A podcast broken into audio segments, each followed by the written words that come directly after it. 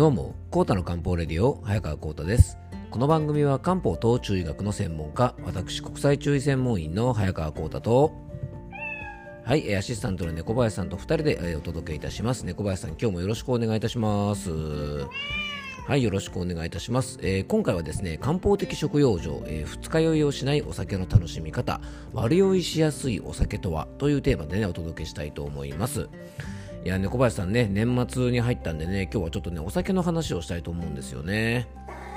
まあね、えー猫林さんも広島出身ですからね、かなりの酒豪として、まあ、鳴らしてますよね。最近、猫林さんとお酒とか結構飲んでるんですか？ね。ああやっぱりね、でもあんまりね、飲みすぎるとね、あの体調も壊すしね、まあ、お酒はあのね、人生のスパイスなんてね、よく言われたりしますが、あのスパイスっていうのはね決してまあメインで食べるものじゃないですよねでもねその存在ってすごく大切であの素材の味を引き立たせる、ね、ものであったりとかあと、まあ、いろんな働きがあるのでねやっぱスパイス自体はとっても素晴らしいものなんですがね、まあ、バランスが大事でねスパイスって結構使いすぎるとね、まあ、料理を台無しにしてしまう可能性もありますよね。うん、なのでね、猫林さん、お酒も一緒でね、あの人生のスパイスで楽しむために少し、えたしなむぐらいだったらいいんですが、えーお酒もね、スパイス同じで使いすぎると、えー人生を狂わしたり、体調を崩したりしますからね、あのぜひ上手に、えー付き合っていただきたいなと思います。で、今回とですね、次回2回に分けて、まあ、年末年始でね、飲む機会も増えてくるお酒についてね、えーお届けしていきたいと思います。えーそれでは、コータの漢方レディオ、今日もよろしくお願いいたします。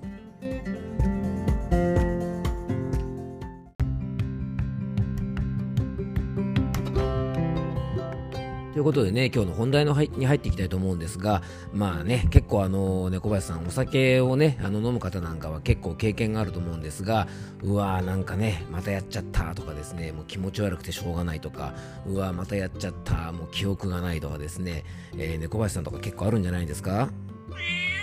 ね、この間もなんかそんなこと言ってましたもんね。なんか気持ち悪いとか言ってね、お願いだからあの収録の日に具合が悪いとか、本当勘弁してくださいね。はい。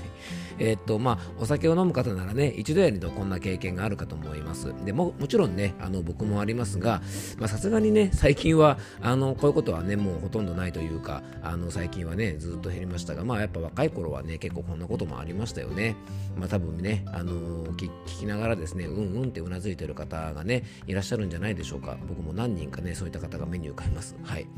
で漢方相談とか健康相談の仕事をしているとやっぱりねアルコールアルコールにまつわるご相談ってね結構多いんですよね。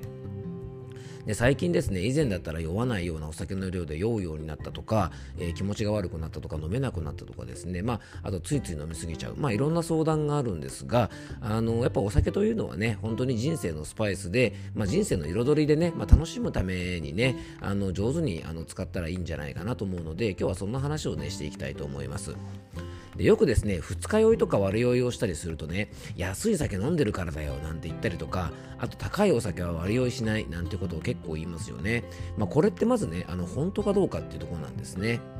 で結論から言うと、まあ、安いお酒だからといって全てが悪酔いしやすいっていうわけではあのないです。でもねあの高価なお酒ですね。割とこういいお値段がするね。あのお酒とかはあのまあやっぱりそういったものに比べると安いお酒の方が若干酔いやすいっていう傾向はあるんじゃないかなと思います。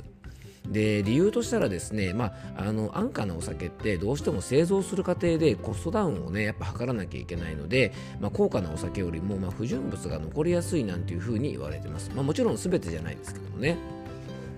でそういう不純物が入ったお酒というのは肝臓でですねアルコールを代謝するのが遅くなったりとか悪酔いをする原因ともなるですねアセトアルデヒドというものがね発生しやすくなるかもしれないのでまああのさっきも言いましたが全部のね安いお酒がそうじゃないのですが、まあ、ちょっとねあの安いお酒の方が若干そういう傾向が、えーあるようです。であのもう一つですね飲むお酒の種類で悪酔いをしたりするのかどうかっていうところなんですね。で蒸留酒と、えー増上酒ねあのこれどっちの方が悪酔いしやすいのかなんてよくね議論になったりしますよね。で蒸留酒というのがですねいわゆるウイスキーとかブランデーとかね焼酎とかウォッカとか、まあ、そういったねあの種類のお酒です。で醸造酒というのがですねビールとかワインとか日本酒といったようなあのそういったお酒なんですね。まあ基本的にはよくね割って飲むようなお酒とそのまま飲むようなお酒とね、まあ、そんな風に分けられたりもよくします。はい。でこれねあのどちらの方が酔いやすいとか酔いにくいっていうのはですね、まあ、結論から申し上げますともうねアルコールの量にあのよりますのでどっちかの方が酔いやすいとか酔いにくいってことはあの正直ないありませんでもですね、えっと、大事なポイントが1個あって、えっと、水割りとかね、お湯割りとかソーダ割りで飲むような蒸留酒というのはですね、えー、お酒の量をちょっと抑えることもできやすいんですね。まあ、もちろんですね、ロックでガブガブ飲むとかですね、まあ、そういった感じで飲んでる方は、あのもちろん論外なんですけども、えー、よくですね、なんとなくお酒を飲みたい、まあ、そのお酒を飲む雰囲気が好きな方って結構いらっしゃいますよね。でそういう時なんかはですね例えばお湯割りとか水割りとか、えー、っとね、ハイボールみたいなソーダ割りなんかにするとですね、えっと、もう原料になる、えっと、その蒸留酒の量をすごく減らして残りを炭酸水とかお水とかお湯にして割って飲めばですねなんとなく晩酌をしている、まあ、お酒を飲んでいるっていう雰囲気は味わえるので総量としてですねあの量を控えることができるんですね。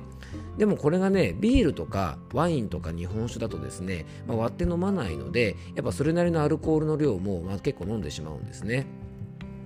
で、元々のアルコールのパーセンテージは蒸留酒の方が多いんですが、やっぱりね、ちょっと割って飲むこともできたりするので、まあ一つね、こういったことを上手に使うと、お酒の量も減らしながら、まあ晩酌も楽しむことができるんじゃないかな、なんていうふうにね、ちょっと思います。であともう一つね悪酔いとか二日酔いしないためにやっぱ水割りとか炭酸割りって結構おすすめなんですね。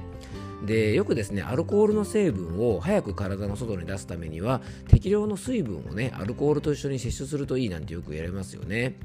なのでね、まあ、これはね、あの強いお酒を飲むときに、まあ、水とか出てきて、ね、よくチェイサーなんて言われたりもしますが、まあ、そういった役割をですね、実は割ってお酒を飲むことで、あの水分補給もね、少しすることができるので、えー、結構悪酔いしやすい方とか、えー、二日酔いになりやすい方は、まあ、こんなものをね、上手に使うといいんじゃないかなと思います。でね、悪酔いとか二日酔いですね。まあ今日は、えー、お酒の種類とか、お酒の高い安いで悪酔いしたり二日酔いしやすくなるのかなんてお話をしましたが、実はですね、一番大事なポイントは体調なんですよね。で漢方では体が疲れていてですね解毒する肝臓とか血液をろ過する腎臓いわゆる肝腎というところの働きが低下すると要はアルコールも分解しにくくなるしろ過して体の外に排泄もしにくくなりますので非常に二日酔いとかね悪酔いをしやすくなったりしますので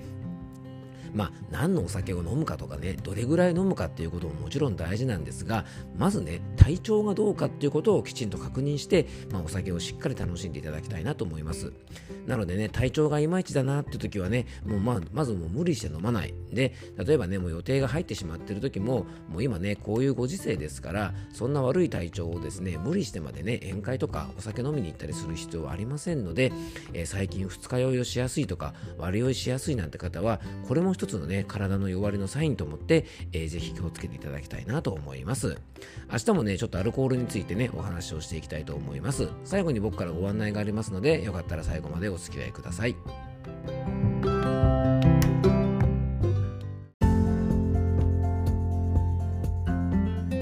ことでね、今回は漢方的食用上で、まあ、二日酔いをしないお酒の楽しみ方、まあ、割り酔いしな、えー、しやすいお酒とはということでね、えー、ちょっとお酒についてね、取り上げさせてもらいました。また次回もね、ちょっとお酒についてお話ししたいと思います。えー、最後に僕からご案内です、えこの番組ではあなたからのメッセージやご質問、番組テーマのリクエストなどをお待ちしております。メッセージやご質問は番組詳細に専用フォームのリンクを貼り付けておきますのでね、えそちらからよろしくお願いいたします。えノートのオンラインマガジン、早川幸太の漢方コラムでは、早川幸太が人生を楽しむための漢方的養生法を中心に、えー、心と体の健康のサポートになる記事を毎日投稿しております。